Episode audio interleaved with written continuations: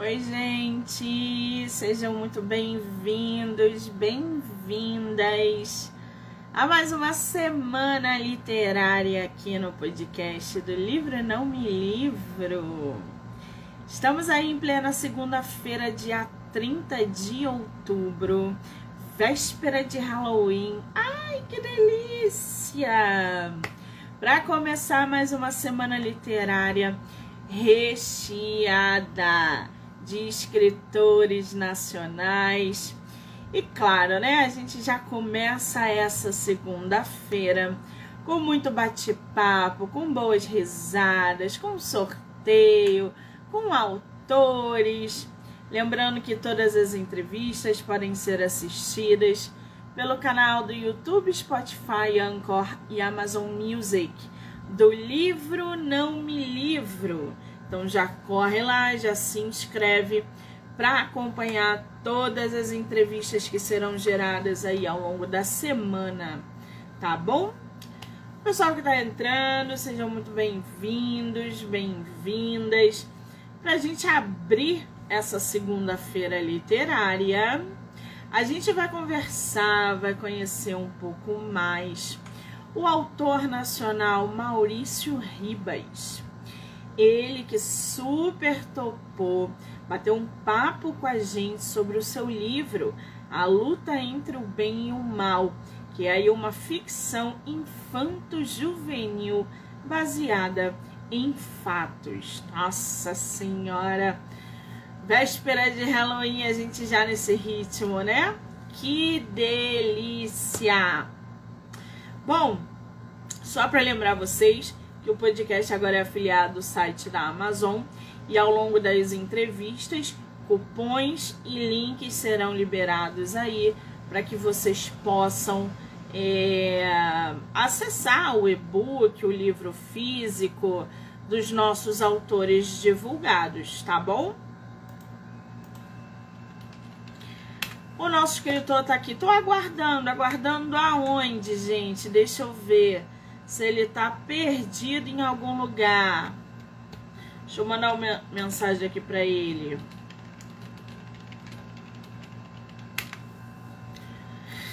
Vamos ver aqui. Não sei se é a primeira live dele. Não sei se ele tá perdido por aí. Vamos mandar o link.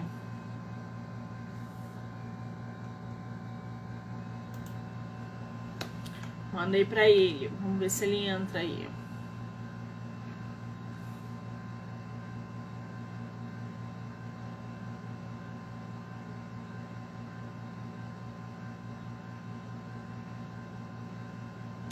Jana, querida, um beijo. Jana que esteve aqui no podcast conversando com a gente. Foi incrível. Maurício entrou, mas aqui eu não consigo convidá-lo. Maurício, querido.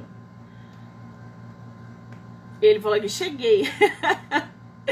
Aqui eu não consigo te convidar, Maurício. Se você estiver no computador, vá para o celular, por gentileza. Veja aí todas as permissões para que o convite seja enviado para você.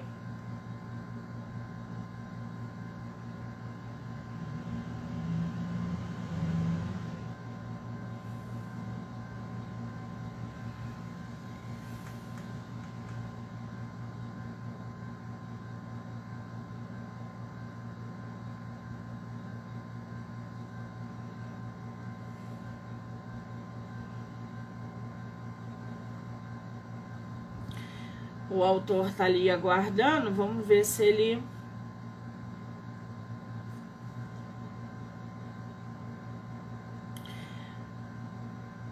Porque pelo computador, gente, a gente não consegue fazer. As pessoas têm que entrar pelo celular. O Instagram não permite pelo computador.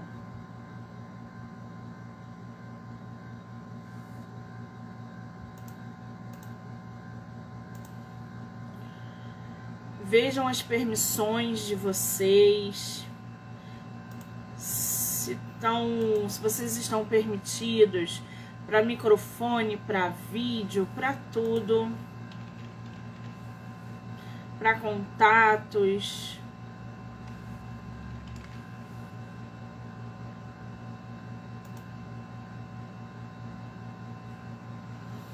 Vamos ver se ele abriu. Ah!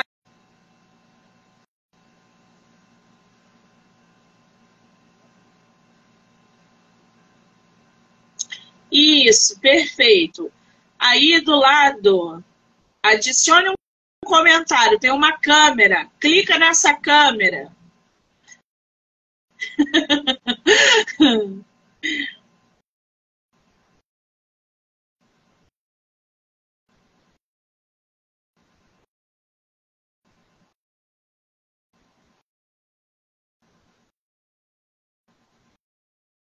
Nada?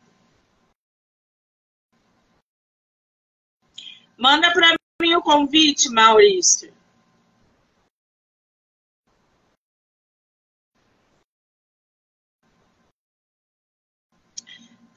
Tem dois bonequinhos aí e o mais. Clica nele, você vai ver o meu nome. Aí você vai enviar o convite para mim. Aqui está dizendo que você não pode participar. É alguma permissão.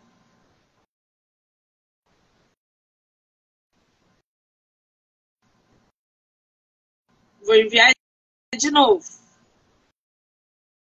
Muito bem. Agora chegou aqui. Vamos ver se a gente consegue. Olá. Olá. Maurício, tá me vendo? Estou vendo você. Você consegue me ver? Eu não tô te vendo, Maurício. Mas não tem problema, isso é bug do Instagram. A nossa live, quando ela for para as plataformas, vai aparecer tanto você quanto eu. Aqui é que eu não estou te vendo. Mas se você está me vendo, tá ótimo, então. Tudo bem, querido? Bem-vindo! Muito obrigado, muito obrigado. Prazer de estar aqui conversando com você, com o teu público, para falar um pouco do livro Ingel Adai. Olha, antes da gente começar, eu quero te não só agradecer, mas parabenizar pela praticidade que foi trazer você para o meu projeto. Mandei mensagem, você respondeu, a gente agendou, você mandou material e bum, de repente a gente estava aqui. Então, muitíssimo obrigada por essa rapidez, por essa praticidade. Eu gosto de gente assim, entendeu? Olha, eu entrei em contato com o Maurício ontem, eu acho, né, Maurício? Foi ontem. Eu acredito que todas as coisas, na medida do possível, tem que ser assim. Nós temos que ser proativos, fazer com que as coisas aconteçam. E para isso nós precisamos nos empenhar e ter foco. Uma vez tendo foco, nos empenhando, fazendo tudo que é necessário, eu acredito que as coisas caminham daquela maneira que a gente busca, né? Que elas caminhem, que a gente deseja realmente. Exatamente. Assim é que é bom. Esse tipo de mentalidade, trabalhar com esse tipo de mentalidade é outra coisa. Ô Maurício, você é de qual lugar do Brasil? De Curitiba. Curitiba, estado do Paraná, sul do Brasil. Conhece o Rio de Janeiro? Conheço, adoro o Rio de Janeiro. Um dos lugares mais lindos que eu já conheci. Que delícia! Tem previsão para voltar? Olha, acredito que logo, logo estarei visitando o Rio de Janeiro. Quero ver se até o final do ano eu consigo. Que maravilha! Se vier, mande mensagem para que a gente possa se conhecer pessoalmente e trocar figurinha, tá? Pode deixar, com certeza. Agora, Maurício, eu estou aqui com o teu livro. Você tem ele físico aí? Tenho. Você pode mostrar para a gente, por gentileza, a sua capa? Tá aqui.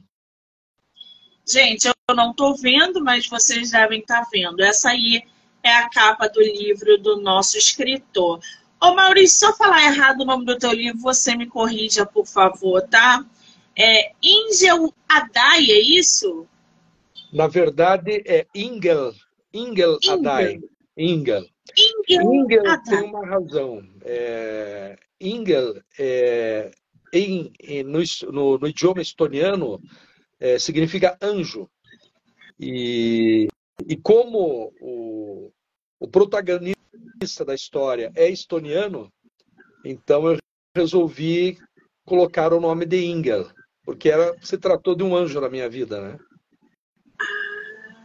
Ingel Adai, a luta entre o bem e o mal. Exato. Esse seu livro é o único que você tem publicado até agora? Olha, eu tenho trabalhado com a palavra escrita há muitos anos. Em 2011, eu publiquei em coautoria um livro na Argentina sobre direito, né? Mês que vem sai um livro sobre relações internacionais, questões polêmicas de relações internacionais. E o Ingel Adai é o primeiro livro sobre ficção, né? É uma ficção. E já estou quase que na metade do próximo livro de ficção. Que nossa! Agora a escrita, vamos dizer assim, ela passou a existir na minha vida, uma dependência muito grande de escrever diariamente. Tenho feito muitos trabalhos, tenho contos já preparados, inclusive já participando de concursos, né? Poesias também. Na verdade, eu sempre escrevi, porque eu, durante 30 anos, fui advogado. O advogado é um escritor. Cada petição ele coloca, né, os fatos, ou seja, ele narra os acontecimentos, depois ele coloca o direito e aí o pedido, né, daquilo que ele deseja que o juiz entregue como prestação jurisdicional para o jurisdicionado. Então, eu sempre escrevi, mas nunca tive tempo de parar e sempre pensei, quero escrever um livro, quero escrever um livro. Escrevi um livro sobre direito, que na verdade é um livro técnico, né? É bastante diferente, né, de uma ficção. E sempre com essa ideia, até que ocorreram esses fatos na Estônia. Eu morei 5 anos na Estônia, eu sou casado com uma estoniana. E aí ocorreram esses fatos e eu disse, não, isso eu preciso transformar num livro. E foi o que aconteceu, de uma maneira muito fluida, uma maneira muito espontânea. Eu sentei, comecei a escrever e não parei enquanto não terminei. Então... Nossa, quer dizer, uma máquina de produção foi mordido pelo bichinho da escrita. É verdade. E não parou mais. Não parei, né? Não parei. Eu tenho um blog, eu escrevo quase que diariamente nesse blog. Né? Maurício Ribas, writer, né? Escritor em inglês, .blogspot.com. Ah, já vamos... Isso é blog ou é site? Blog, é um blog. Blog. É um blog. Tá. Depois, Maurício, quando a live acabar... Coloca nos comentários o nome do teu blog, porque aí a galera... Ou o link, né? Que aí o pessoal pode acessar diretamente. Agora, esse seu livro de ficção infanto-juvenil, né? Como diz aqui, você publicou ele agora, em 2023, não foi? Exato. Faz quase um mês. Quase um mês que ele chegou às livrarias e às plataformas. Caramba, um mês aí, um recém-nascido. Você chegou a fazer lançamento presencial? O lançamento vai ser feito dia 14. Vai ser no novembro? No grande shopping de Curitiba, 14 de novembro. O grande shopping de Curitiba, o Batel, Pátio Batel, no bairro Batel de Curitiba, na livraria da Vila. Vai começar às 19h, vai até às 21h. Até quero fazer um convite, né, para aqueles que puderem comparecer. Né, nós queremos fazer uma festa bacana, para as crianças principalmente. Né? O pessoal de Curitiba aí, tem muita gente de Curitiba no meu perfil. Depois tu me manda o banner do convite que eu divulgo. E aí quem for de Curitiba consegue ir lá no teu lançamento. Deve ser um prazer muito grande receber as pessoas lá. Que delícia, gente. Lançamento agora, coisa boa, né? Final do ano lançando o livro. Véspera de Natal, praticamente. Porque passou tão rápido que a gente não está nem sentindo. Olha, bom, né? O livro do nosso autor, Ingel Adai, A Luta entre o Bem e o Mal, diz o seguinte: esta obra é uma ficção infanto-juvenil baseada em fatos. Ô Maurício, o que que fala Ingel Adai? Como eu falei, eu sou casado com uma estoniana. Eu estava morando nos Estados Unidos, estava 6 meses nos Estados Unidos, aí fui passar as férias na Itália e conheci a minha esposa lá. Ela me convidou para ir para a Estônia, eu pensei Estônia, né, norte da Europa, vou conhecer. E realmente chegando lá, a nossa paixão se confirmou, casamos, né, tanto no civil quanto na igreja, e começamos a nossa vida. Passado um tempo, nós pensamos assim, poxa, nós temos, né, gostamos tanto de crianças, né? Que tal se nós oferecêssemos a nossa casa como lar substitutivo para uma criança, né? E pudéssemos dar esse amor, etc., né? E nós entramos num programa estoniano para oferecer o nosso lar e fomos aceitos. E, por surpresa, uma grande surpresa, vieram 4 irmãos. 4 irmãos, né? Um de 4 anos, que é o Ingel Adai, né?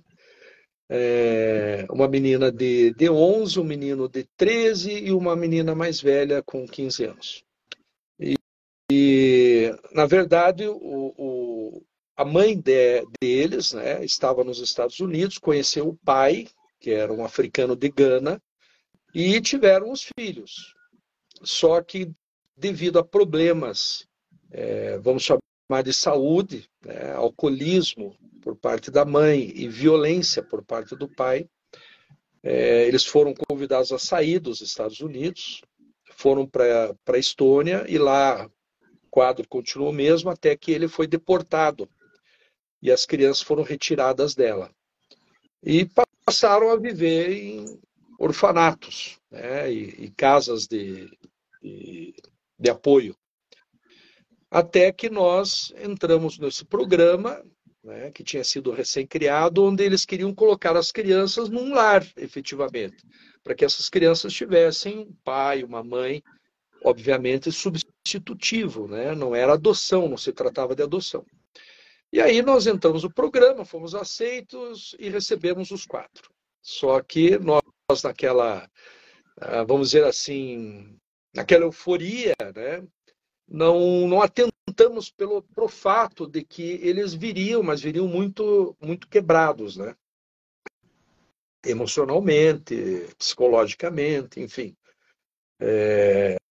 reproduzindo comportamentos terríveis que viram nos orfanatos, o problema, né, que eles não foram devidamente educados pelos pais, né? Porque a mãe tinha crises e passava dias desacordada depois de ingerir muito álcool, o pai era violento, enfim, coisas que nós não ficamos sabendo antes, ficamos sabendo depois, né?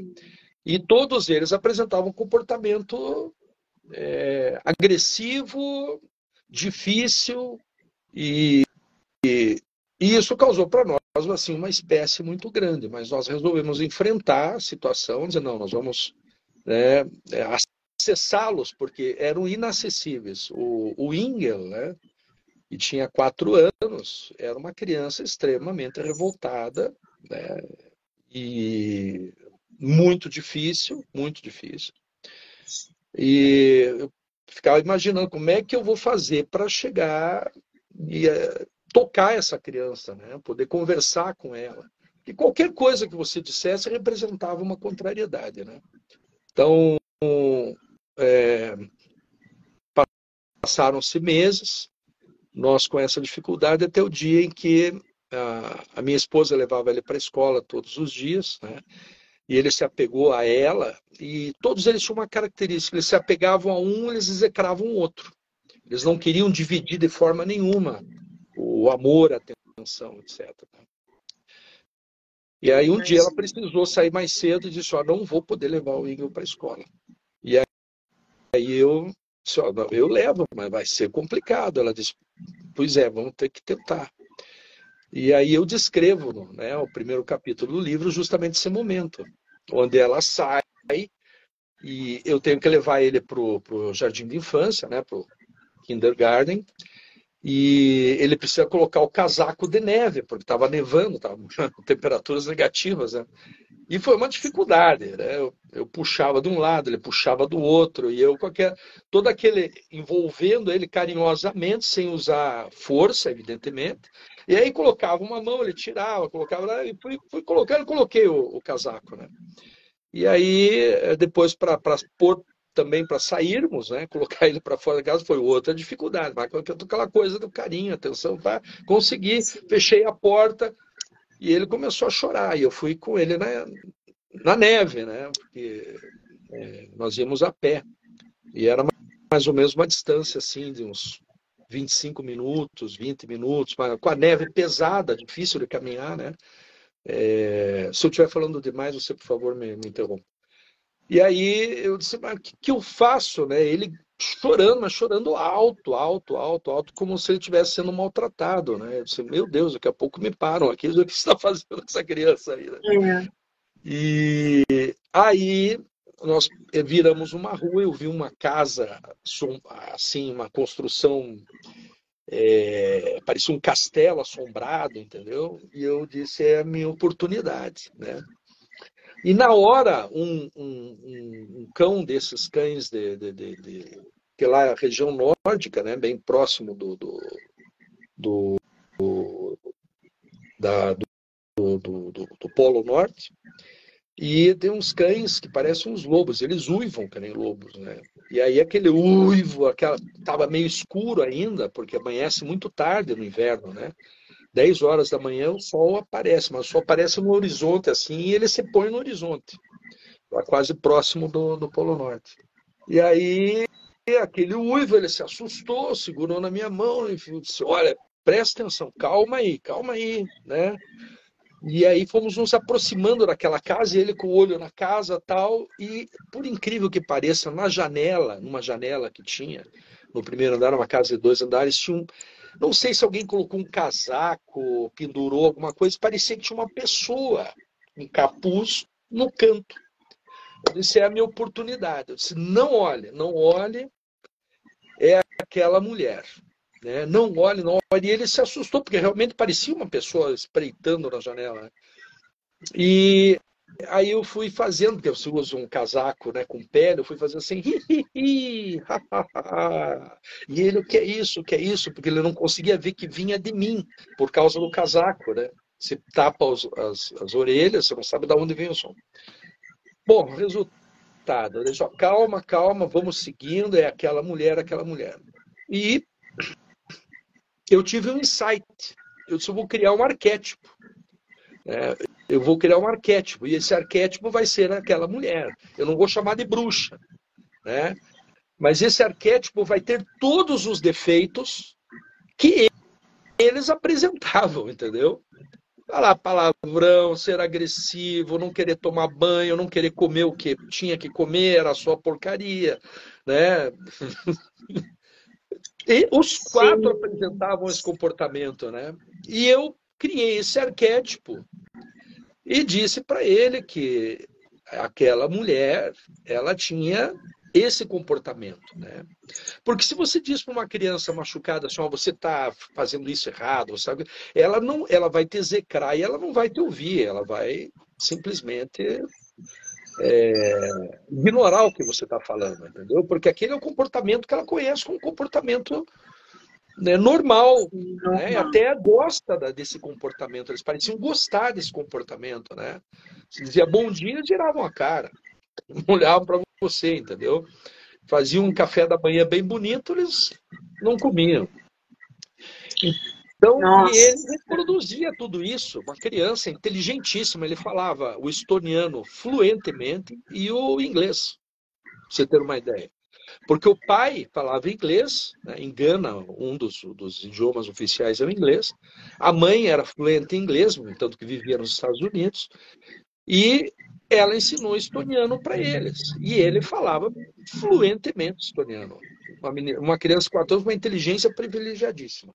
Então ele reproduzia aquela inteligência, ele reproduzia tudo que ele achava que era um comportamento, né, que se defendia, inclusive, das pessoas que ele não acreditava, porque ele nunca teve motivos para acreditar em alguém, passava por aqueles lugares sem atenção, sem amor, sem carinho, sem cuidado, né? Quem cuidava simplesmente, né, queria tomar banho, tomava, não queria, não tomava, punha comida ali, comia o que gostava, o que não gostava, não comia. Então, eu criei esse arquétipo, aquela mulher, ela adorava comer balas, entendeu? E ela dizia que o segredo da beleza dela era comer bala, né? Candies. E ela era muito feia, então ele começou a rir. Imagina o segredo da beleza dela. Pois é, você vê o que acontece quando a criança só come bala? Era uma criança linda, só que ela não cuidou da alimentação, ficou desse jeito. E ele... A imaginação da criança, toda criança, principalmente nessa fase, né, desses 4 anos, ela está num limiar aqui, né? Ela transita entre a fantasia e o mundo real muito facilmente. Né? Isso que é lindo, é maravilhoso na criança, né? Ela está ali, ela confunde, né, o que é real, o que é fantasia, de uma maneira fantástica. Né? E aí... Eu deixo ele no jardim e ele disse: Maurício, venha me buscar. Daí eu quero que você me conte mais sobre aquela mulher, né? Aí disse, pô, me surpreendeu aquilo, né? Porque ele mudou de comportamento. E eu fui buscá-lo, né? E voltamos caminhando. E aquela mulher continuou acompanhando a gente. Ela dava aquelas risadas, né? E ele ficava acompanhando. Muito bom. Aí, durante as semanas que passaram, ele pedia para eu colocar ele para dormir. E eu contava uma história sobre aquela mulher. Ele queria saber a história daquela mulher. Aí eu punha o Brasil, eu punha outros personagens, né? E... Na verdade, aquela mulher se interessou por ele. Por quê? Porque ele era um bom menino, mas ela não queria que ele fosse um bom menino, entendeu? Ela queria ele para ela, porque ela queria que ele fosse igual a ela. E nós não íamos deixar isso. E aí nós começamos, eu comecei a trabalhar qual seria o comportamento que ele deveria ostentar para se proteger do assédio daquela mulher, né? E aí foi, né, essa história. E, na verdade, você vê o que são os insights, né? Hoje, no mundo todo, existem milhões de crianças que são vítimas daquela mulher. Aquela mulher, ela existe. É a violência, é a criminalidade, são as drogas, é a guerra, entendeu? Hoje que nós estamos vendo se passar no Oriente Médio, na Ucrânia, milhões de crianças estão sendo violentadas, né? O que será dessas crianças no futuro? Crianças traumatizadas, violentas, com medo, agressivas, entendeu? Aquela mulher é a guerra também, né? Sim. Então, a mensagem é justamente essa, né? Que nós precisamos dar às crianças, né? Sejam nossos filhos, sejam crianças pelas quais nós somos responsáveis, sejam nossos netos, né? Nós precisamos dar muito amor, compreensão e educação também, porque educar é uma das coisas mais difíceis que existe, né? Então, hoje não é só na pobreza que as crianças se perdem, elas se perdem nas casas dos milionários também, né? Que colocam as crianças no quarto ali com videogame, com isso, com aquilo, com aquilo outro e tal, e esquece que a criança está ali se desenvolvendo isolada completamente. Não tem refeições mais com a família, não tem responsabilidades, né? Então, para não se incomodar, é preferível que eles fiquem ali no quarto jogando, né? Com essas atividades, né, na internet, muitas vezes que não são verificadas pelos pais, se eles estão frequentando os bons sites ou não, né? Nós temos muitos exemplos aí de crianças que são vítimas de sites, né, que colocam desafios, etc. Crianças têm morrido por causa disso. E os pais não, sabe, parece que não, né, não tem tempo, né? O trabalho, a correria, o cansaço, é isso, aquilo, é o outro. Ainda chega em casa, tem que educar o filho, ou qualquer coisa assim, nesse sentido. Então, a mensagem é essa, viu, Monique? É uma mensagem muito séria, muito séria. Só te interrompendo um pouquinho, Maurício, tem um monte de pontos aí que o autor apontou que são muito interessantes. Primeiro, né, é a Estônia. É a primeira vez em anos que eu recebo um escritor que relata um lugar como a Estônia. A gente quase não escuta falar sobre a Estônia, as pessoas quase não vão à Estônia ou não conhecem, não há histórias que se passam na Estônia. E aí eu trouxe um pouquinho aqui para vocês sobre a Estônia e a gente já vai falar sobre o Ingel Adai também. A Estônia, gente, como o autor falou, é localizada no norte da Europa e ela faz fronteira com a Rússia, com a Letônia e o Mar Báltico. A capital da Estônia é Tallinn. Se eu estiver falando errado, me corrija, tá, Maurício? Que é uma cidade medieval aí, encantadora e moderna ao mesmo tempo. O idioma de lá é o estoniano, que pertence à família das línguas fino-úgricas. Eu acho que é isso, né? Fino-úgricas. A moeda de lá é o euro e a população gira em torno de 1.300.000 pessoas. A Estônia tem uma rica história e é influenciada por várias culturas ao longo dos séculos, incluindo alemães, suecos e russos.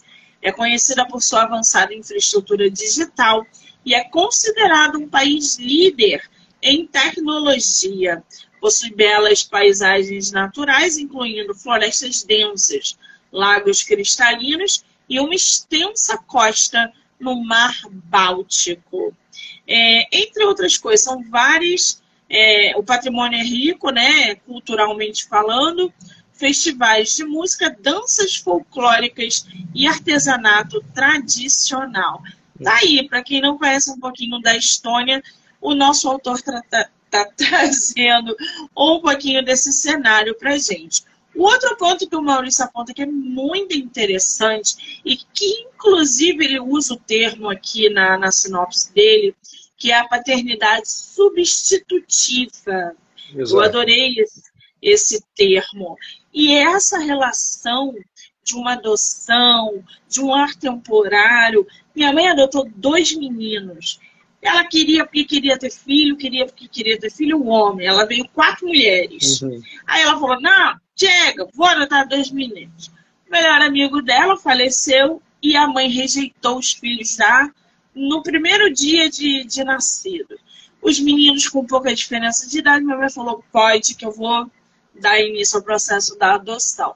Conclusão, vieram os 2 para cá, aí os meninos vieram cheios de sarda, os meninos vieram cheios de problemas emocionais por causa da rejeição. Hoje são 2 homens lindíssimos, ou 2 homens que estão formaram família, só que o processo foi muito difícil. Eu estava escutando você falar sobre a relutância, a resistência, a malcriação, os medos, os traumas, e tudo isso a gente vivenciou. E a minha idade com ele ainda é um pouco menor também, diferente das minhas irmãs. Mas ainda assim a gente acompanhou de perto toda essa... todo esse amor, essa infraestrutura, esse companheirismo que eles precisavam para baixar a guarda e se render aos nossos encantos e vice-versa. Então, quando eles conseguiram ali ver que eles estavam rodeados de amor, de atenção, pela minha mãe, pelas minhas irmãs, por mim, eles E tudo fluiu muito bem. Uhum. A gente sabe que esse quesito da adoção é muito difícil, porque crianças vêm com traumas, porque crianças são frutos do meio. Sim, sim. Crianças vivem num meio que pode ser muito traumático, e isso pode ser levado para o resto da vida, ou sim, através do amor, isso ser consertado. É.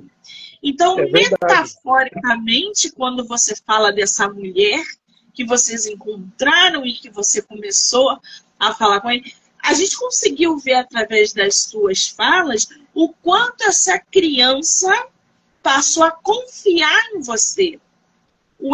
Verdade. Ela é isso, é a confiança. Exatamente. Se ele não confiasse em você, ele não ia ficar com você. Ele ia preferir a tua esposa. Ele ia brigar com você, ele ia te testar, ele ia te tirar do sério. É. Só que alguma coisa brotou ali que ele falou, opa, posso confiar nessa pessoa. Verdade. Posso baixar a minha guarda.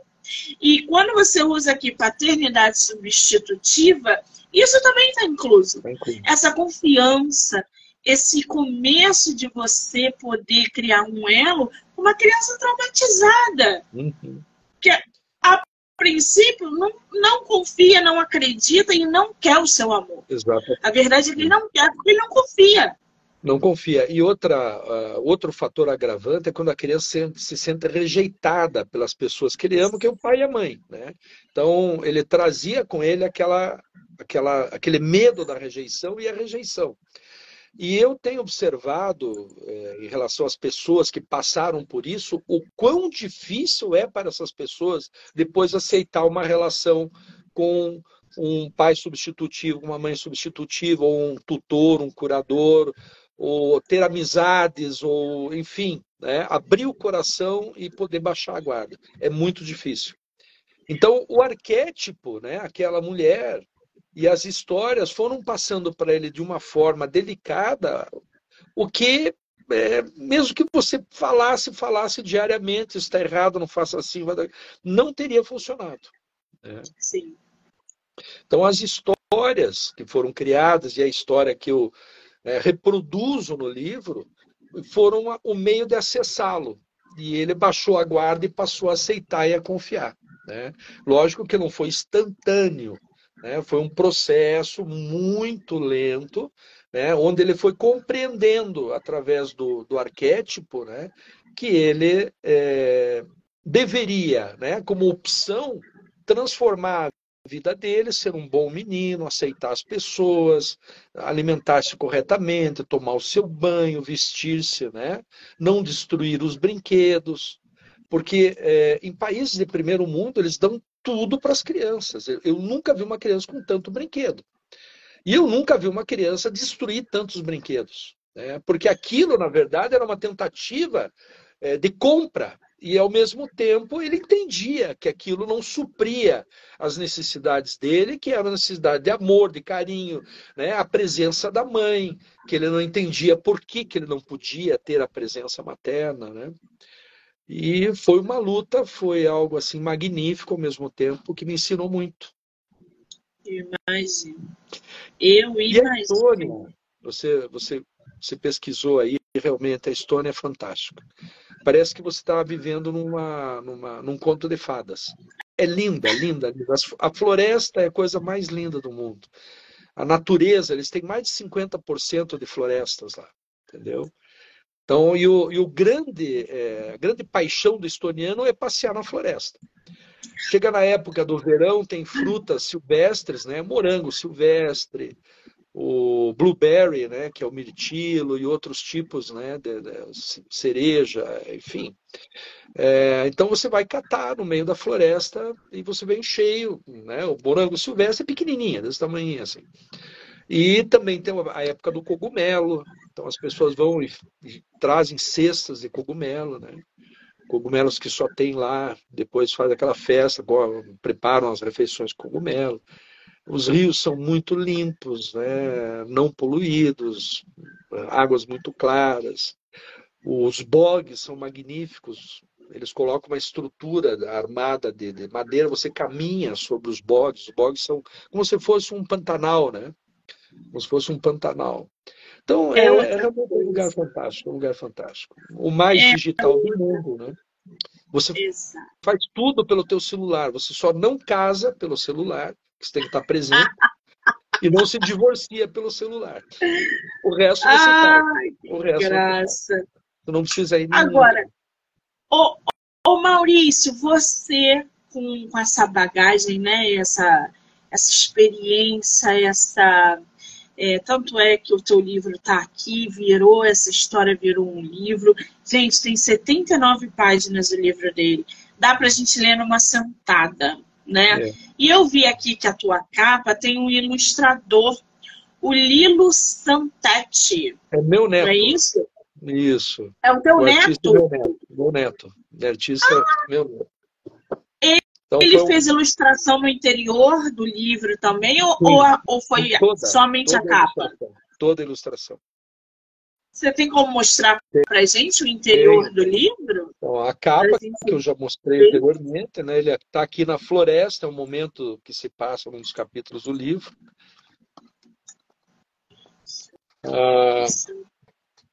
O primeiro dia, que foi o dia que eu narrei para vocês aí, né? Tem aqui a minha esposa saindo, ele, né, olhando para ela, e eu ali com o casaco na mão. Vocês conseguem? Bom, você não está vendo, né? Não, eu não estou vendo, mas cada capítulo tem uma ilustração, né? Depois, como eu falei, que eu caminhei com ele e ele chorando, né? Essa é outra ilustração. O meu neto é um artista maravilhoso, ilustrador, uma pessoa maravilhosa também. Eu tive o prazer de ter essa parceria, né? Ele como ilustrador do meu livro. Né? Que coisa maravilhosa! Lilo Santetti, o ilustrador do livro e neto do nosso autor, né? Qual é a faixa etária do teu livro, Maurício? Olha, eu pensei muito sobre isso, né? Eu recomendo crianças a partir de 5, 6 anos de idade. Os pais já podem ler para a criança, né? E até os 12 anos, né, que seria já, né, entrando na adolescência, seria um livro voltado para essa faixa etária também.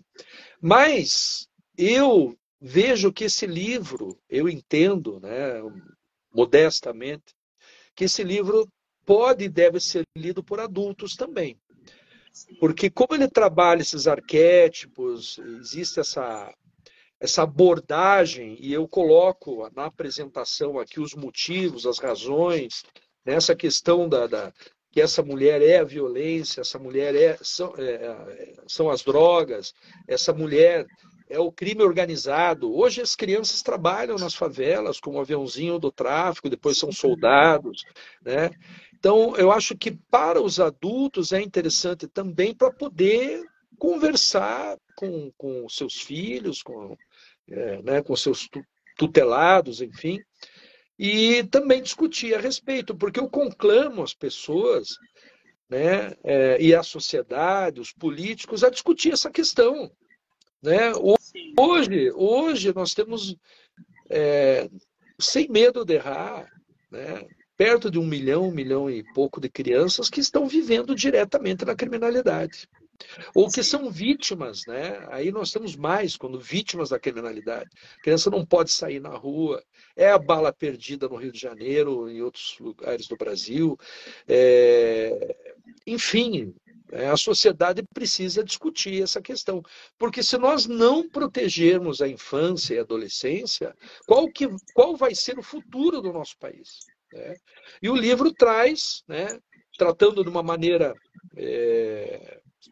usando símbolos, né, metáforas, arquétipos, trata desse tema, né, e chama atenção para que nós comecemos, enquanto sociedade, enquanto pessoas responsáveis que somos, a discutir, né, por que nossas crianças estão sendo aliciadas, né, pelo tráfico, por que elas estão sendo vítimas da violência nas escolas agora, né, ataques nas escolas.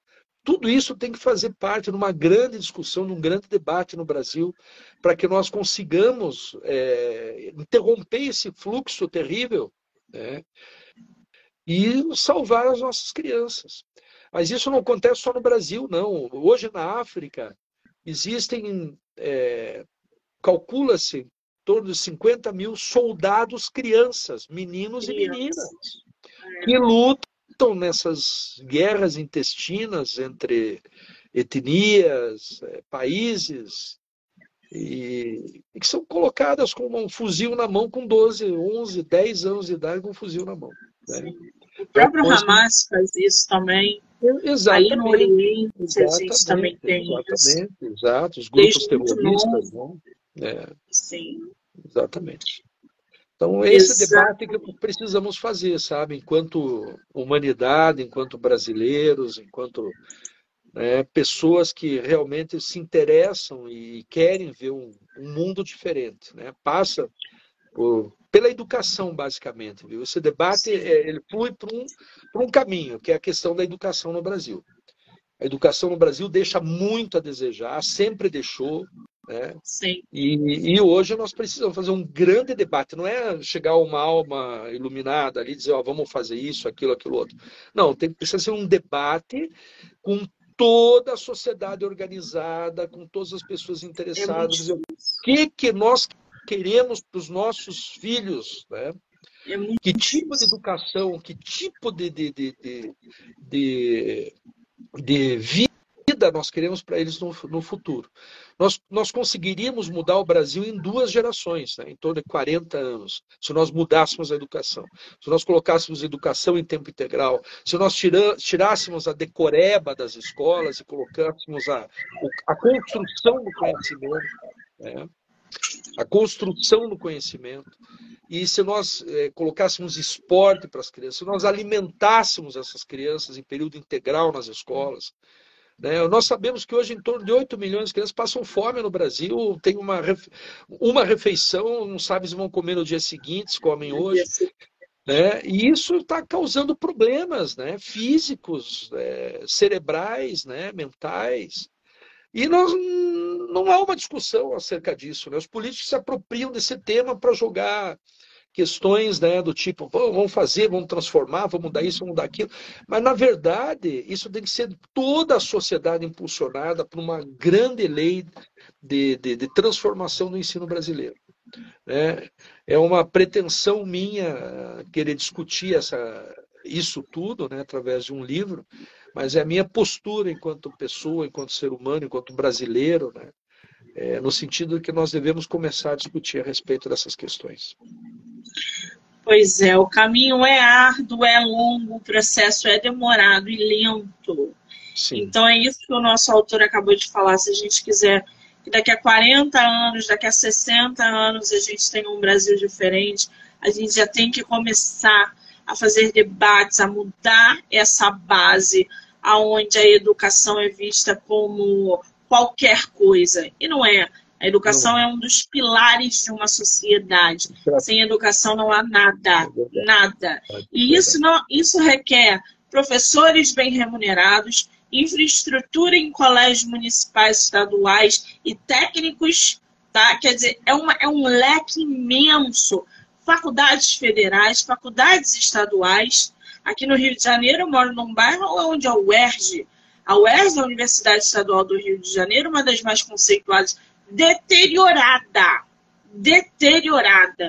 Aonde uma faculdade renomada, a UFRJ é a 1 hora da minha casa. Então, assim, são universidades, instituições. Então, tudo isso é base.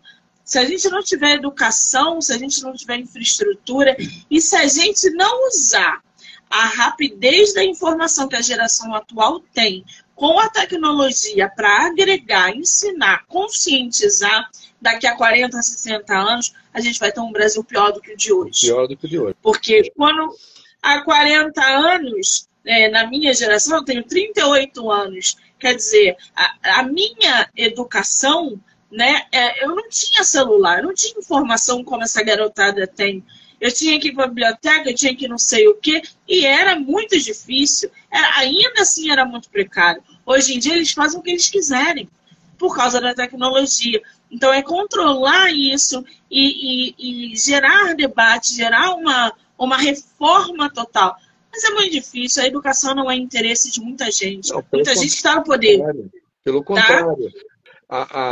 A educação, a falta dela é transformada em um instrumento de manipulação. Exato. E de dominação. Né? Exatamente. Ou seja, um povo preparado, culto, um povo que lê, não é interessante para quem quer manter a estrutura de dominação, que infelizmente se mantém no Brasil.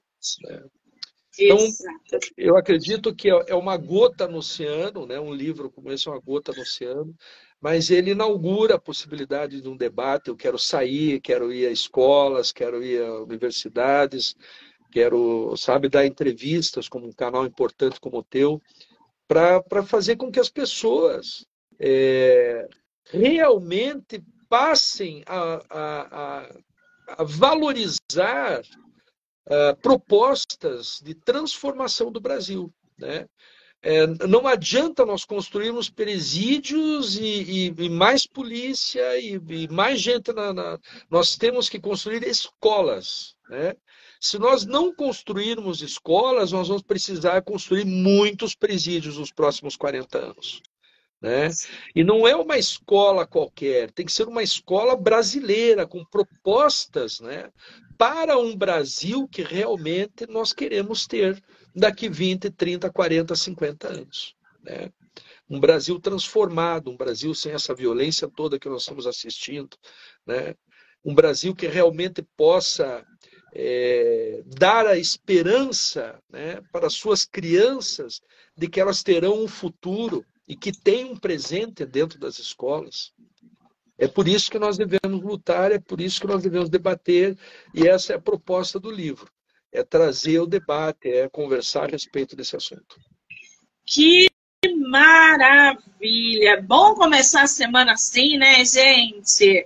Uma semana literária aqui no canal, falando de livro e assuntos importantes, de histórias incríveis como a do Maurício, que está abrindo a nossa semana literária magnificamente. Obrigado. Maurício, seu livro está à venda onde? Quem quiser adquirir o e-book, o livro físico, onde está à venda e como é que consegue? Olha, você consegue ele nas principais livrarias, né? E ele está à disposição nas principais plataformas, na forma de e-book, né? Amazon principalmente. Aqui na Amazon, gente, deixei o link aí para vocês. Casas Bahia, Americanas, Google, enfim. Ele está à disposição na grande maioria de plataformas e das livrarias. Né? Pode ser que não esteja no momento que você for à livraria, mas você pode fazer o pedido, né? Em poucos dias ele vai estar na sua mão. Né? Muito bem. Qual é o teu Instagram, Maurício? @mauricioribas.pr. P de Pato, R de Roraima. PR. Eu vou marcar o autor aqui na live como colaborador, para que vocês possam assistir no Instagram dele, no meu e em todas as plataformas do podcast do Livro Não Me Livro. Canal do YouTube, Spotify, Anchor e Amazon Music. Quem quiser diretamente com você autografado, consegue? Consegue. É só entrar em contato comigo, eu autografo e mando. Muito bem. Vai ser um prazer muito grande poder autografar e mandar, porque um livro, como você falou no início, é um filho. Né? É lindo quando ele nasce, é lindo quando a gente faz a festa, né, do nascimento, que é o lançamento, né, do livro. É lindo encontrar as pessoas. Eu tenho conversado com algumas pessoas que têm lido e querem conversar a respeito. Enfim, eu acho tudo isso maravilhoso. Tem que ser dessa forma, né, para que a gente possa estreitar cada vez mais, né, os laços com todas as pessoas que têm essa vontade de mudar o Brasil, de mudar o mundo, de contribuir, ainda que de uma forma pequena, mas se você somar a contribuição de todo mundo, né, nós temos um grande avanço. E eu acho que é isso que nós precisamos fazer. Cada um fazer a sua parte.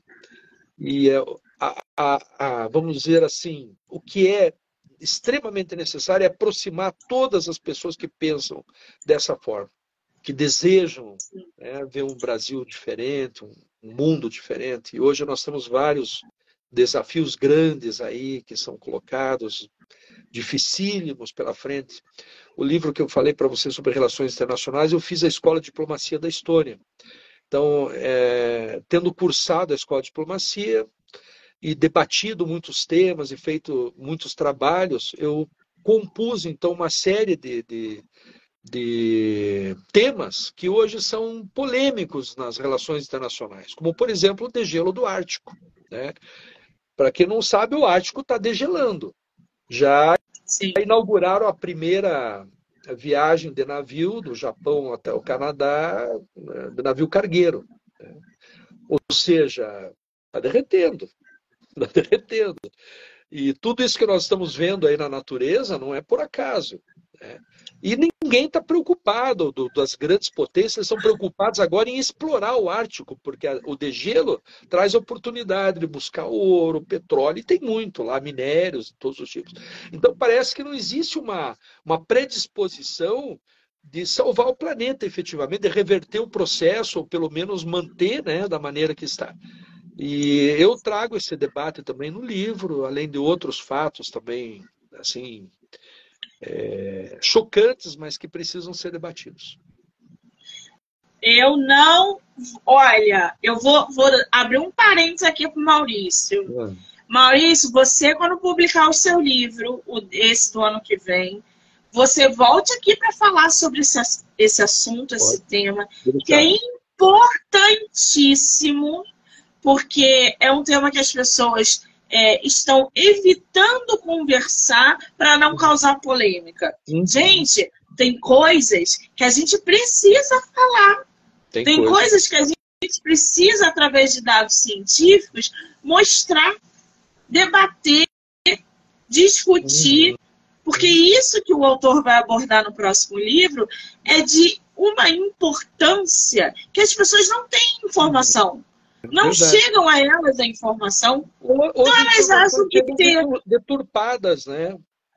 Elas acham que a tempestade que está acontecendo é normal, que o nível do mar está subindo porque Deus quer, e não é assim, gente. Não. Você sabe que as pessoas estão se iludindo, né? Mas está muito claro que houve uma transformação. Nós temos seca na Amazônia, nós temos enchente. Sim. Curitiba está passando por enchentes também, né? Santa Catarina já passou e está se repetindo, Rio Grande do Sul. Sim. E isso é decorrente do aquecimento global, né? Decorrente do aquecimento global. E outro tema que eu abordo no livro é a respeito da imigração, né? Imigração europeia. O que está acontecendo? Que muita gente critica a Europa e o que efetivamente acontece lá, né? Debates sobre guerras, enfim. Eu só não consegui incluir a guerra da Ucrânia, mas a guerra da Ucrânia vem no próximo livro que eu já estou escrevendo. Eu sou um brasileiro, o brasileiro que mora na Estônia, ele tem origem ucraniana também, e ele se alista, ele trabalha com tecnologia de informação. Aliás, tem 600 brasileiros na Estônia, em Tallinn, que trabalham com tecnologia de informação. Sai daqui, os estonianos já pegam, porque falta muita gente para trabalhar com TI. E ele trabalha com TI, só que ele conhece o amor da vida dele, mas ele já está alistado, entendeu? E chamam. E agora ele está num conflito. Se ele vai, não vai, qual é o nível de responsabilidade dele com essa guerra, enfim. Esse é um livro que realmente estou dedicando muito amor, como os anteriores, mas assim, já é um livro adulto, né? Traz um tema bastante adulto, e que eu tenho trabalhado com muito carinho, com muito amor, e pretendo terminaram daqui uns 3, 4 meses. Estou dependendo muito da guerra na Ucrânia.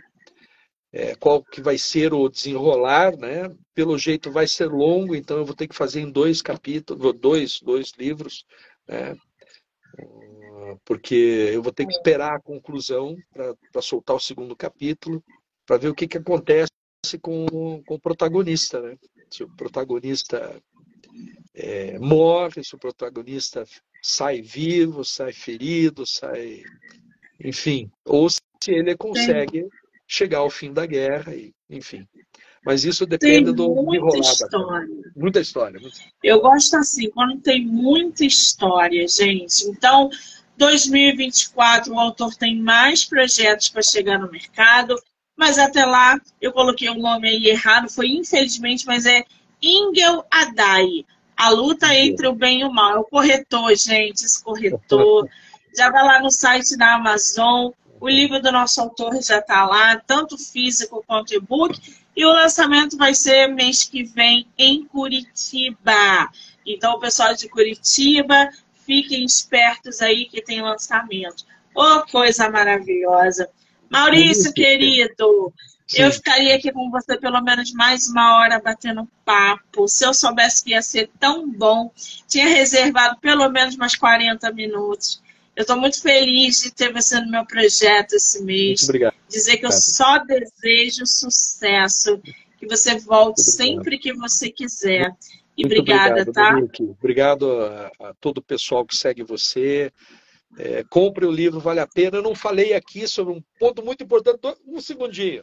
O Ingel Adai, ele vai conhecer o inconsciente dele. Ele entra numa porta subterrânea que tem na casa...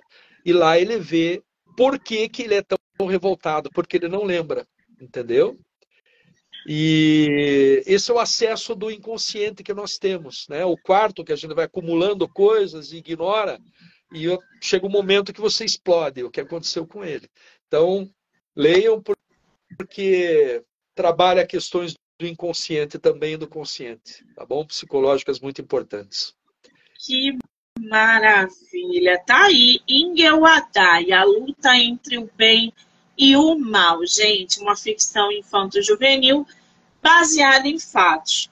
Eu quero muitíssimo agradecer a todo mundo que entrou, que saiu, que ficou com a gente, que vai assistir depois, dizer que já já eu volto com mais bate-papo literário. Um beijo, Maurício, beijo a todos, um beijo pra você, beijo, querido, obrigada. Obrigado, foi um prazer muito grande, beijo, tchau, tchau.